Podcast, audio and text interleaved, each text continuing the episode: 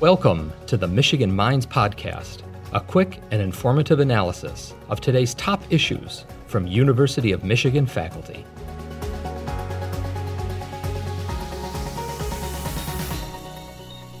Thank you so much for joining Michigan Minds. I'm so excited to have you with us today so that I can learn from you and our audiences can learn from you. So, can you please go ahead and introduce yourself to all of us? Yeah, sure. This is exciting. Thanks for bringing me on. So, I'm Jenny Radesky. I'm a developmental behavioral pediatrician at University of Michigan Medical School. And that means I did extra training after my pediatrics residency to specialize in kids who develop differently. So, autism, ADHD, learning disabilities, trauma. Um, and I really love to apply that lens of who are these different minds and kids uh, to the sort of media that they use. So I study digital media like smartphones, platforms, apps. Uh, you know, I haven't gotten into virtual reality yet, but I'm sure I will. Uh, and all of the new and emerging technologies uh, that have been really around us for the past 10, 20 years, and how that relates to children's differences, children's social and emotional development, and parenting.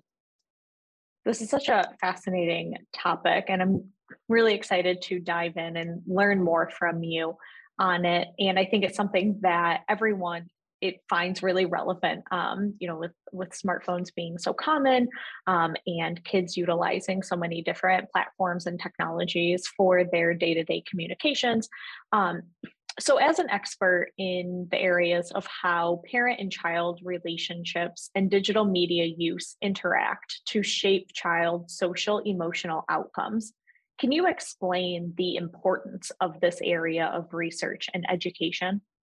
Yeah, so when I started my fellowship training uh, in 2011, this is when smartphones were just being adopted, um, mostly by early adopters. A lot of the low income families I was working with didn't really have them yet. Tablets were on the horizon and being adopted more and more by kids. And I realized that with this handheld computer, it really could be carried into all of these spaces, these interpersonal spaces, dinner times, bedtimes, car rides, when otherwise we would have a lot of opportunities for parent child interaction. And in my clinical work and training, I was seeing how crucial the security of the parent child relationship is to children's life course outcomes. That when you have a parent who they don't have to be perfect, but they can at least understand you and help you get through tough moments, help you understand yourself, help you learn what you're good at, what's hard for you, and be a problem solver rather than an overreactor. That uh, importance of relationships was really in having this major tension with the fact that we now had just mobile computers around us and pinging for our attention all the time. And so um, that's when I started researching this and found right away um, a lot of people, either in the public uh, or researchers, being very motivated to to research this topic because we don't want to guilt and shame parents for using technology around kids but at the same time we want to preserve some space for the sorts of emotional connection conversations um, you know day-to-day learning moments that are really irritating sometimes. Like it's it's hard. I have two younger kids. I, I know I've been living this and know how tempting it is to just grab a device and escape from them or hand them a device and say, please just be quiet. I can't handle this anymore. And really trying to find a nuanced balance between uh, trying to figure out where's the line, where's the point where this starts to disrupt our family relationships. Um, where can we use it as a helpful tool but also have it have its place that it doesn't totally overcome overwhelm our families and you know con- control our attention. Um, so one of the things i've really been looking at is how much does the design of technology and how much it's trying to drag our attention in make it harder to parent you know because we don't always enjoy and find meaningful that three hours we might have spent on social media. It's it's purposefully pulling us in so it can make more ad revenue or collect more data about us. So you know instead of instead of asking what parents should be doing better about their tech use i've really been trying to study what can tech design do better to respect our attention and give us some of this space that we need to really connect with our the little humans we are trying to raise. What i find from interviewing parents in my research is right now there's just this load of stuff you have to wade through whether it's ads or toxic content that's you know being recommended to you because it's trending but it's not what you really meaningfully want to connect with and you spend your time on. And so I think that's where I would love for there to be more conversations about now that we're calling tech companies to be more accountable.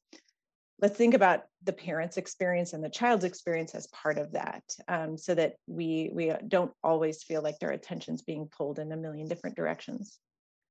And you were recently featured in an article for the New York Times that centered around how social media apps, and in particular Instagram, can impact the mindset of youth users, specifically teenage girls. Can you expand on that and explain how it impacts self comparison and validation through social media?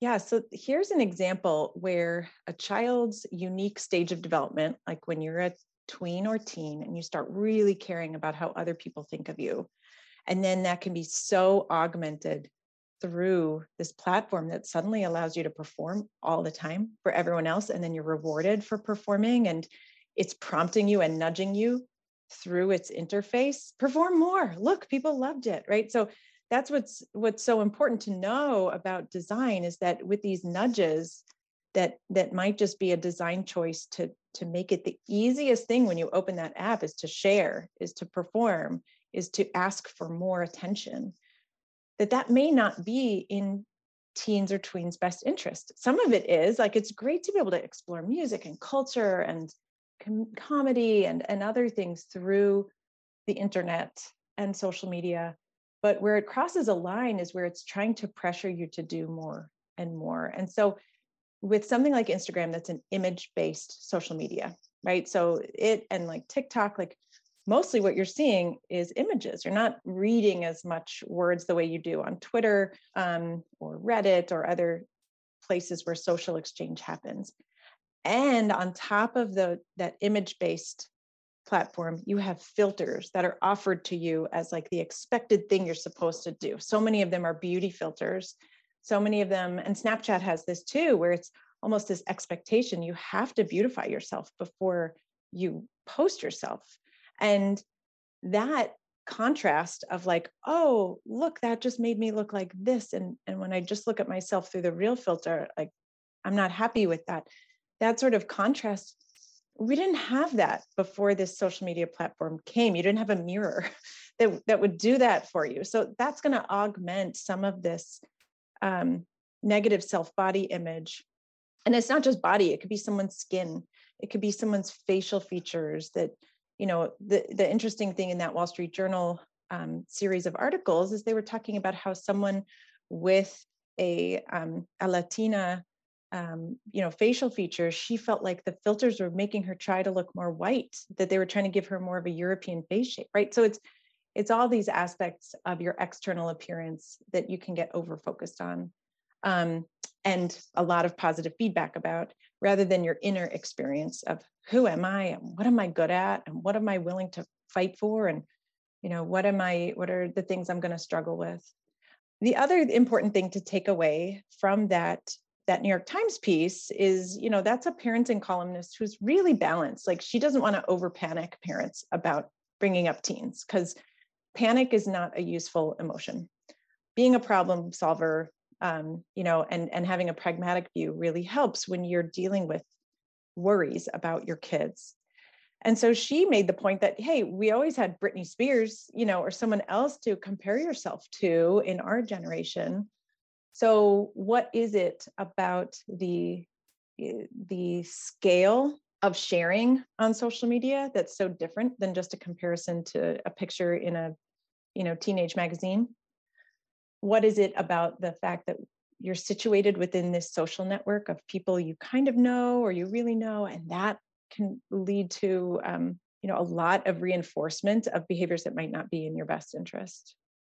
So i think uh, what i want parents to take away from this is um, that you really have to have conversations with your kids before giving them these social media tools that may seem like really lighthearted to begin with, but they have a lot to do with who am I and what am I presenting to the world and how are people reacting to that? And that people may see sexist uh, con- content, they may see racist content because the algorithms can't filter out everything they may see stuff that they're just like i i hate all this toxic interaction between people that in real life wouldn't say those things so so it's important to be um, you know if you're thinking about letting your kids start a social media account or they already have one there's got to be regular debriefings and open-minded conversations with kids to say like what's going on in there? How's it going? Seen anything that totally stinks? Seen anything that drives you crazy? Tell me about it because i see it too on my social media feed. Let's compare notes.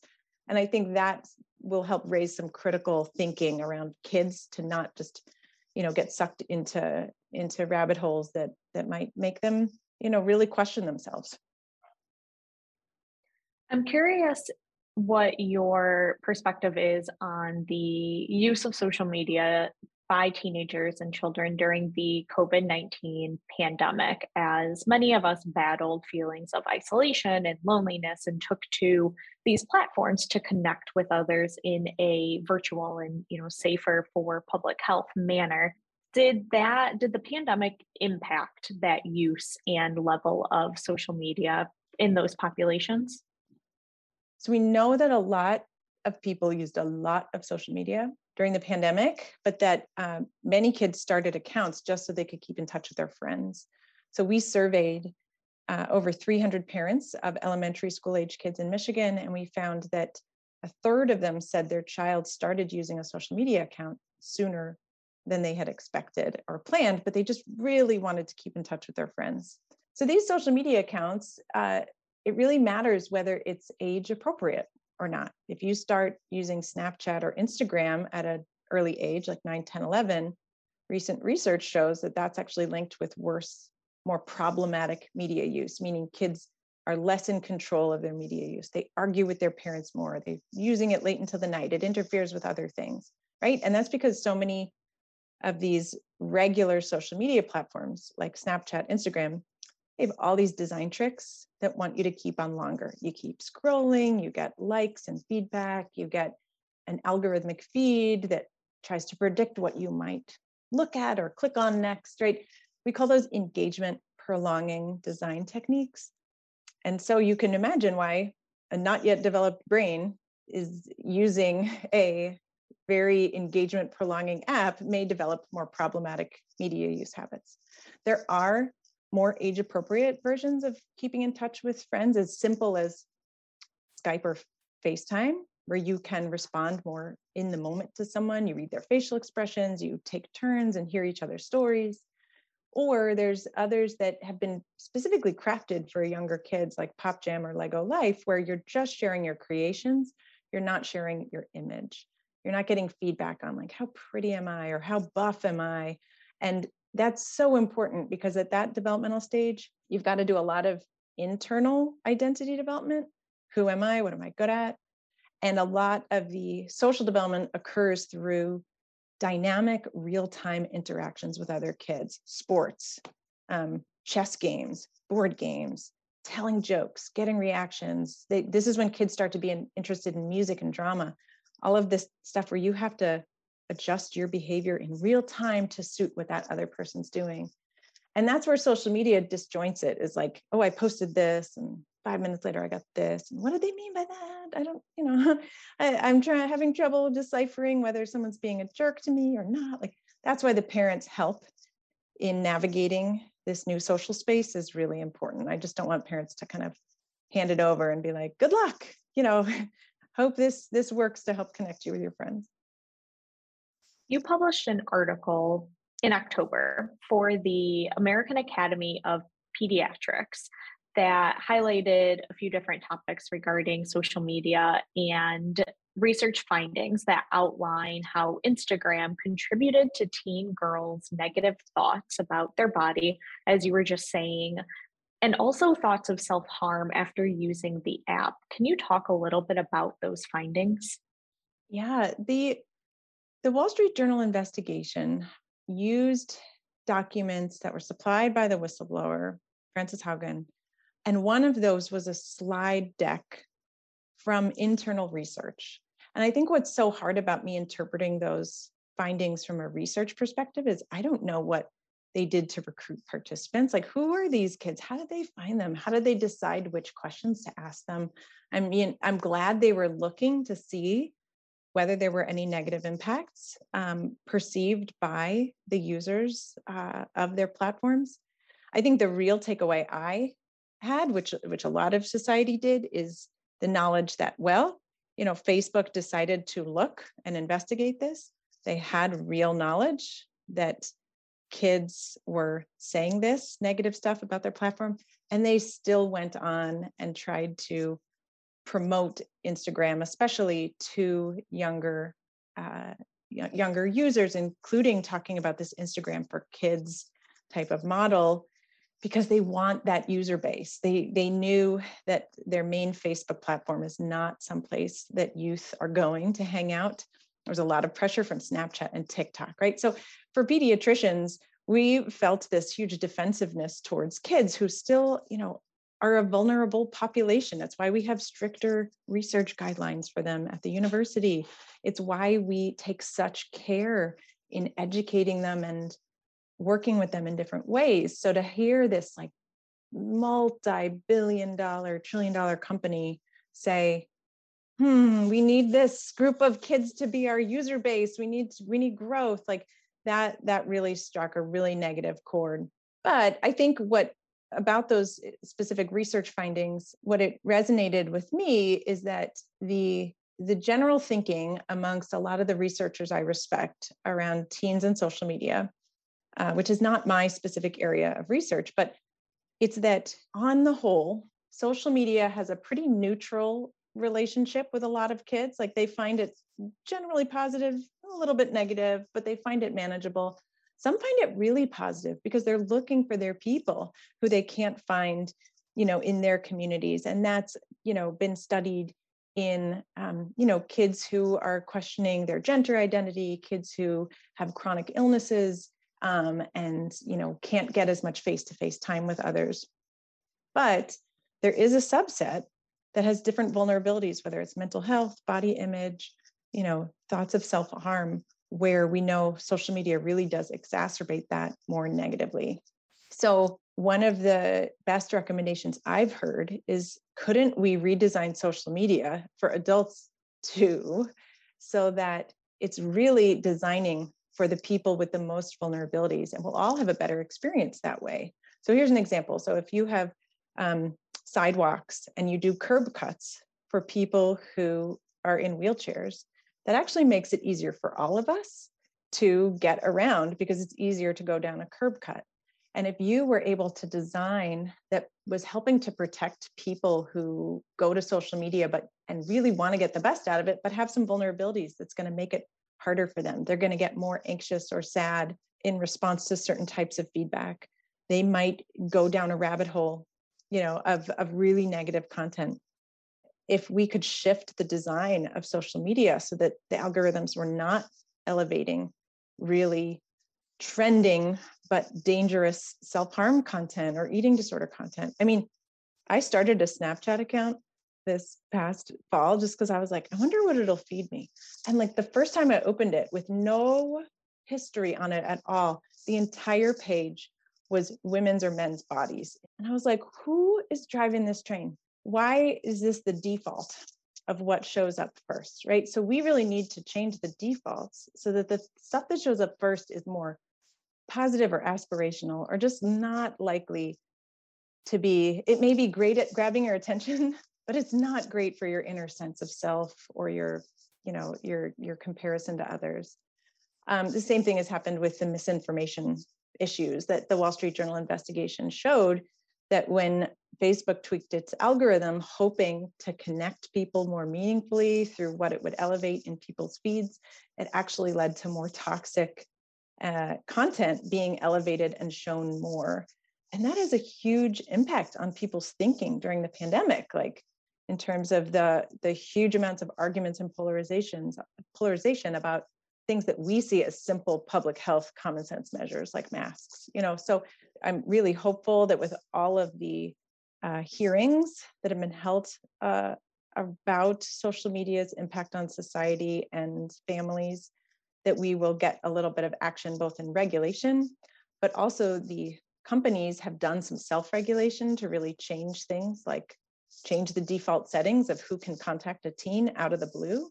Um, on Instagram, for example, that change happened this summer in response to some new regulations in the United Kingdom. So great, like we know they can make changes and make it safer for, for kids to be entering these spaces. Can you share some strategies that parents can keep in mind when advising their children on digital and social media use?